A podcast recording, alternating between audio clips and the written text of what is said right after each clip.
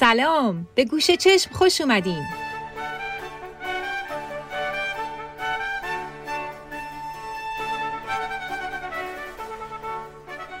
حالا که قسمت قبلی رو بدون اشاره جدی به موسیقی در اسلام تموم کردیم خوبه توی این قسمت که موضوعش نمایش و موسیقیه بریم سراغ تعذیه اما نه. یه کمی صبر کنیم.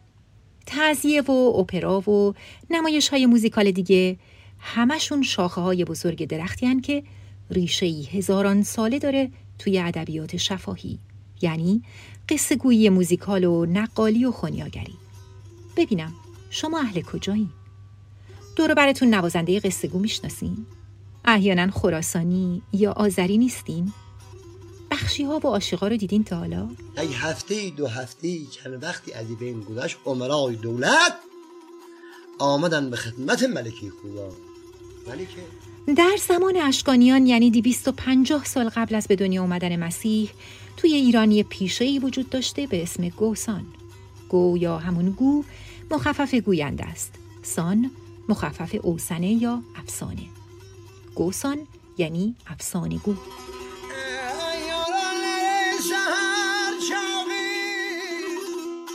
این افسانه گوها کارشون این بود که با قصه ها و افسانه های موزیکالشون مردم رو سرگرم کنن. خیلی جالبه که این پیشه هزاران سال دووم آورده و هنوز توی قسمت از شمال خراسان و آذربایجان به اسم بخشی یا آشیق وجود داره. من خودم از نزدیک دیدمشون. شما هم ممکنه دیده باشین.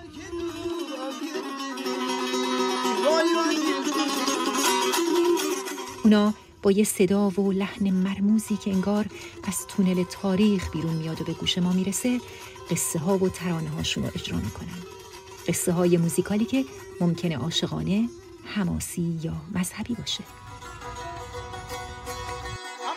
kərəmə deyir ki, ay canım, gəl qoy çıxaq gedək çobanlarda belə bir iş olmaz. Nə işinə vardı sən yaxı? Bilmir ki, qərəməliyin köçü kimdir? Deyir canı üçün bir xana söz gəldi qəlbimə sinəmə.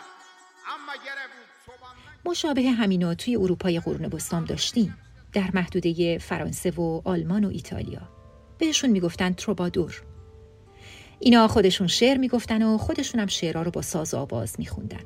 توی آلمان بهشون می‌گفتن مینیسینگر.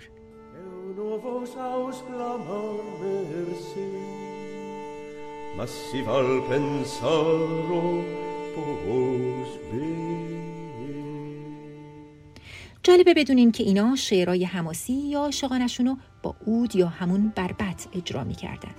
برای همین بعضیا معتقدن که تحت تاثیر فرهنگ شرقی و عربی بودن و اصلا تروبادور کلمه یک از طرب اومده و در زبانهای اروپایی تغییر کرده.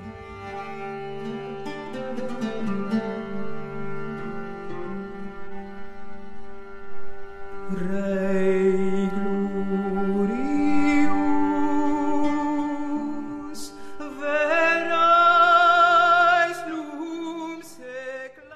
اصولا این میل و غریزه ناخودآگاه بشر به نمایشگری توی قبایل ابتدایی هم وجود داشته و همراه بوده با رقص.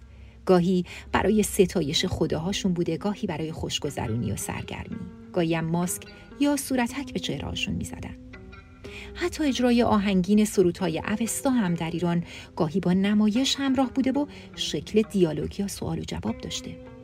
اصلا همین تعذیه که می‌خوایم راجبش حرف بزنیم هم ریشه داره توی مناسک سوگواری ایرانی ها برای سیاوش که یک شخصیت اسطوره‌ایه داستانش رو می‌دونین؟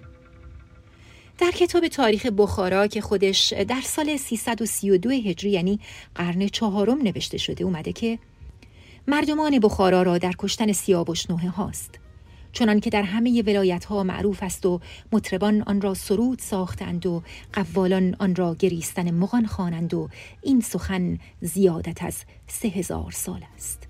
سیاوش که یکی از شخصیت های مثبت و محبوب اساتیریه و فردوسی توی شاهنامه داستان زندگیشو به زیبایی توصیف کرده به خاطر دسیسه و حسادت نزدیکانش بیگناه کشته میشه و مرگ مظلومانه اون به قدری غمانگیز و دردناک بوده که سوگواری براش تبدیل به یک آین میشه به اسم سیاووشان یا همون سوبشون.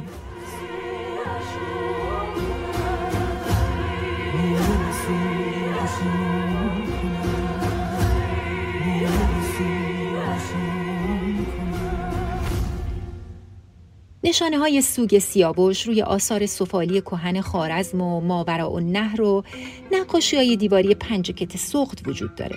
اما مهمتر از همه اینه که خیلی از رفتارهای آینی این سوگواری تاریخی تو تعذیه امام حسین ادامه پیدا کرده.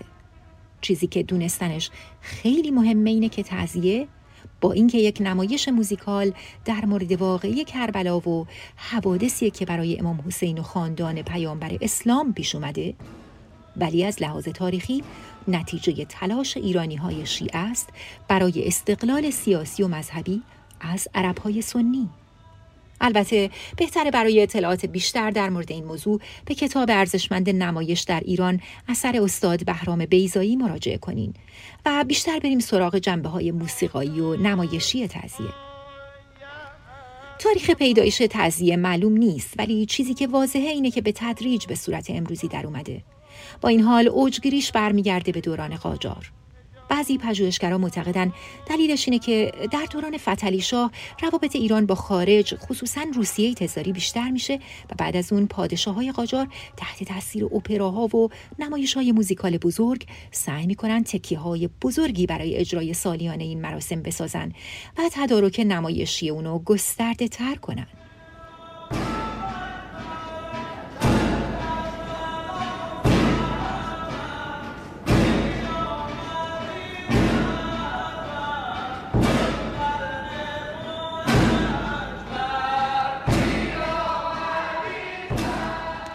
بخش ثابت همه تعذیه ها نو هست. خیلی ها معتقدن که موسیقی دستگاهی ایرانی که شامل نغمه ها و گوشه های مختلفه توسط همین نوه ها و فربای مذهبی تونسته باقی بمونه و انتقال پیدا کنه.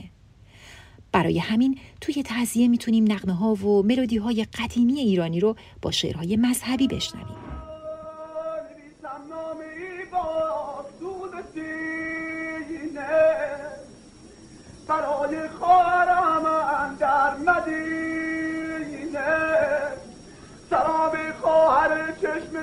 سزارم سلامی در وطن دل بی قرار.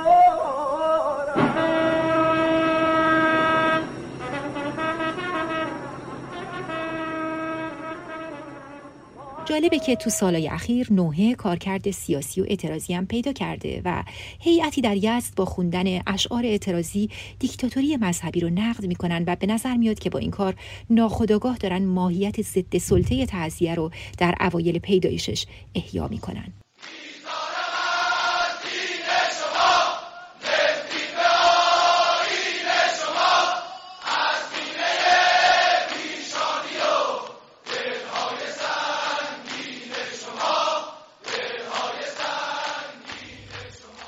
قسمت هایی از تعذیه که قصه رو روایت می‌کنه به صورت نقالی نیمه موسیقایی اجرا میشه. واقع خونها و بازیگرها گاهی اشعار رو بدون ملودی می‌خونن و در واقع دیالوگ نقش خودشونو میگن. یادگار دست دست کردگار این تا این حالت اجرایی که بین گفتار و موسیقی در اپرای اسمی داره که جلوتر بهتون میگم از غلاف اقتدار این بیشتر آوازهایی که در قالب مرسیه ها، روزه ها و نقالی های مذهبی اجرا می شده به نظر ابوالحسن سبا آهنگساز معروف ایرانی از نوع اپراتراژیک بوده اما منظور از اپراتراژیک چیه؟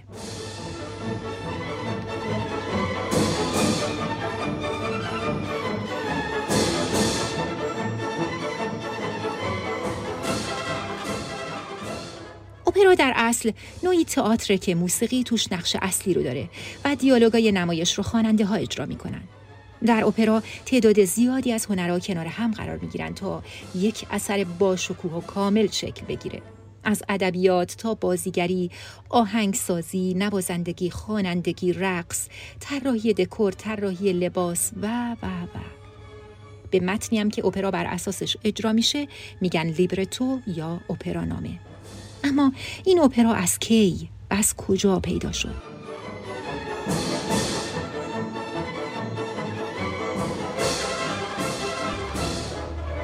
تقریبا همه سر این موضوع توافق دارن که دافنه اولین اپرای جهانه.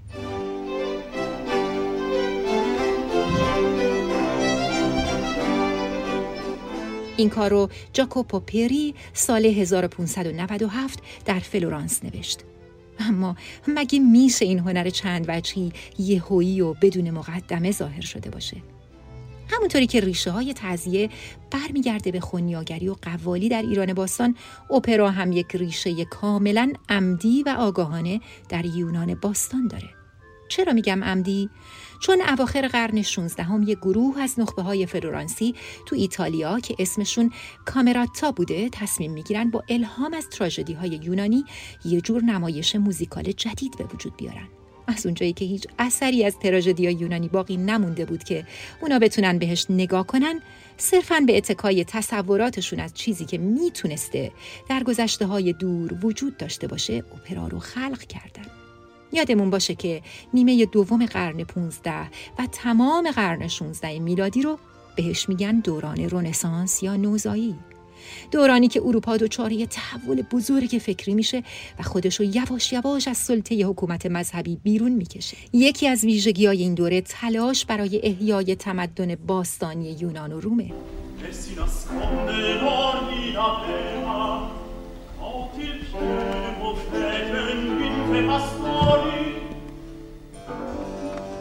چیزی که در مورد اپرا نباید فراموش کنیم ماهیت تشریفاتی اونه اپرا انقدر پرخرجه که هیچ وقت نمی‌تونسته بدون حمایت دربار یا خانواده های اشرافی ساخته بشه. از نظر محتوا در کل ما دو جور اپرا داریم که یکیش جدیه یکیش تنز. اولی رو بهش میگن اپرا سیریا که معمولا افسانه های قدیمی و اساتیری و زندگی قهرمان ها و پادشاه ها رو روایت می‌کنه. دومی هم اپرا بوفاست که بهش کمدی موزیکال هم گفته میشه و بیشتر جنبه تفریحی داره.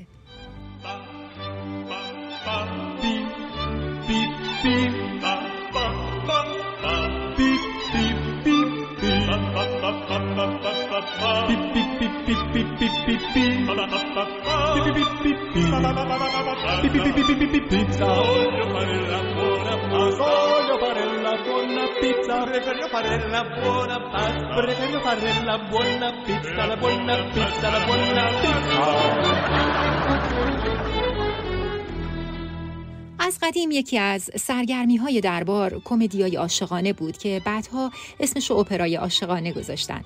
همین دافنه که اولین اپرای باقی مونده است توی عروسی هنری ششم اجرا میشه.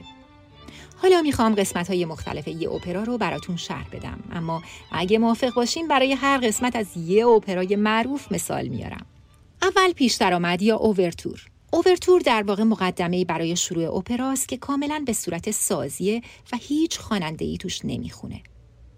توی اپرای جدی یا سیریا اوورتور یکی از مهمترین بخشای اپراست که می‌تونه به طور خلاصه گویای کل اثر باشه. اما توی اپراهای عامه پسندتر یه قطعه معمولی رو به عنوان اوورتور در نظر می‌گیرن و ازش رد میشن. یکی از معروفترین اوورتورای جهان مربوط میشه به اپرای عروسی فیگارو اثر اولین اپرا نویس مهم آلمانی ولفگانگ آمادئوس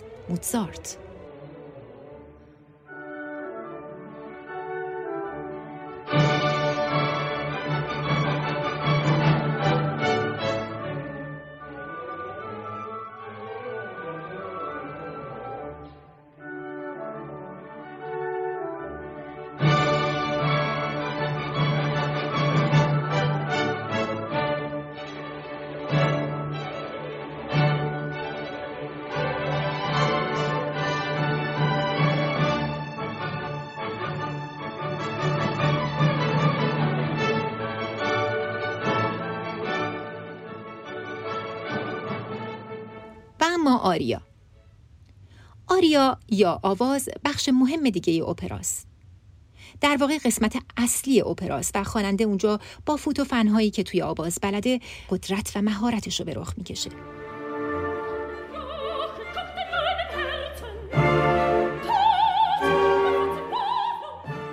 هر خواننده ای آریا رو به سبک خودش اجرا می‌کنه. نقش خواننده ها توی اپرا انقدر مهم بوده که میشه گفت فرمان روای واقعی اونا بودن و آهنگسازم گاهی ازشون تبعیت می‌کرده. به این خواننده های نقش اصلی که غالبا هم زن بودن پریما دونا گفته می‌شد. مثل اوجوبه آواز کلاسیک ماریا کالاس صداشو گوش کنین در اپرای معروف کارمن اثر جورج بیزه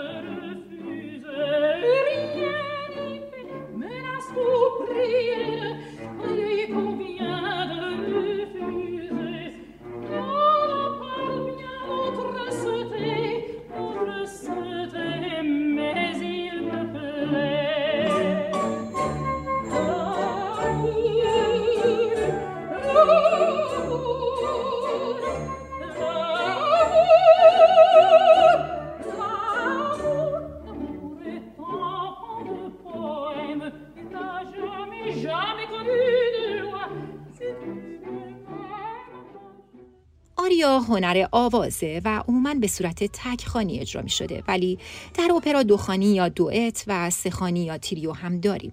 گاهی هم متناسب با روند داستان ممکنه یه جای چندین نفر همزمان با هم بخونن ولی با یکم فاصله انگار دارن با هم حرف می‌زنن. و اما بخش دیگه اپرا رسیتاتیفه. Con le buone potrei sapere dalla mia Rosina che venne a far colui questa mattina. یادتونه گفتم یه قسمت از تعذیه نیمه موزیکاله یعنی یه چیزی بین گفتار و موسیقی. این همون رسیتاتیفه که در واقع نوعی از فن بیان یا مکالمه آوازیه که معمولا قبل از آریا خونده میشه. مثل این رسیتاتیف از اپرای تروباتور اثر وردی. Vigilando ed è di calor presso i feroni della sua carla in terre passa le ممکنه بخشی از اپرا به صورت کورالی یا گروهی اجرا بشه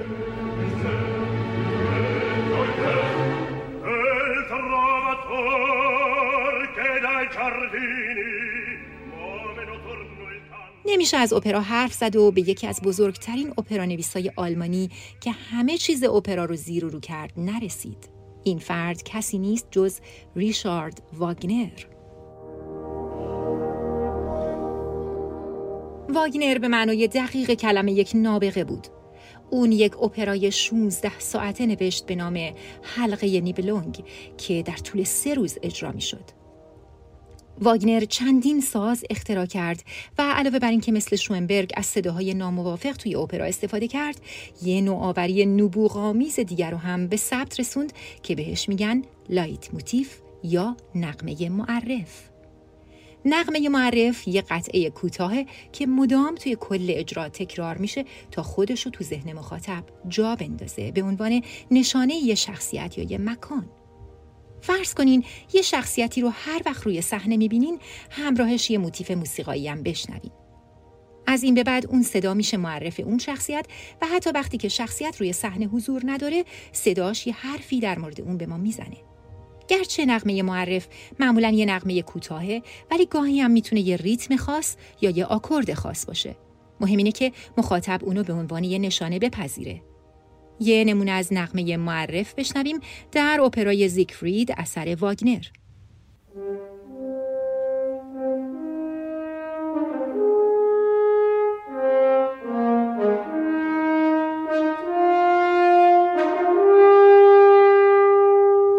میشه گفت به مرور زمان فیلم های موزیکال خصوصا موزیکال های آمریکایی جای اپرا رو گرفتن و امروزه همه چیز از جمله ذائقه مخاطب تغییر کرده اپرا طرفدار چندانی نداره و تبدیل شده به یه پدیده فانتزی و تاریخی.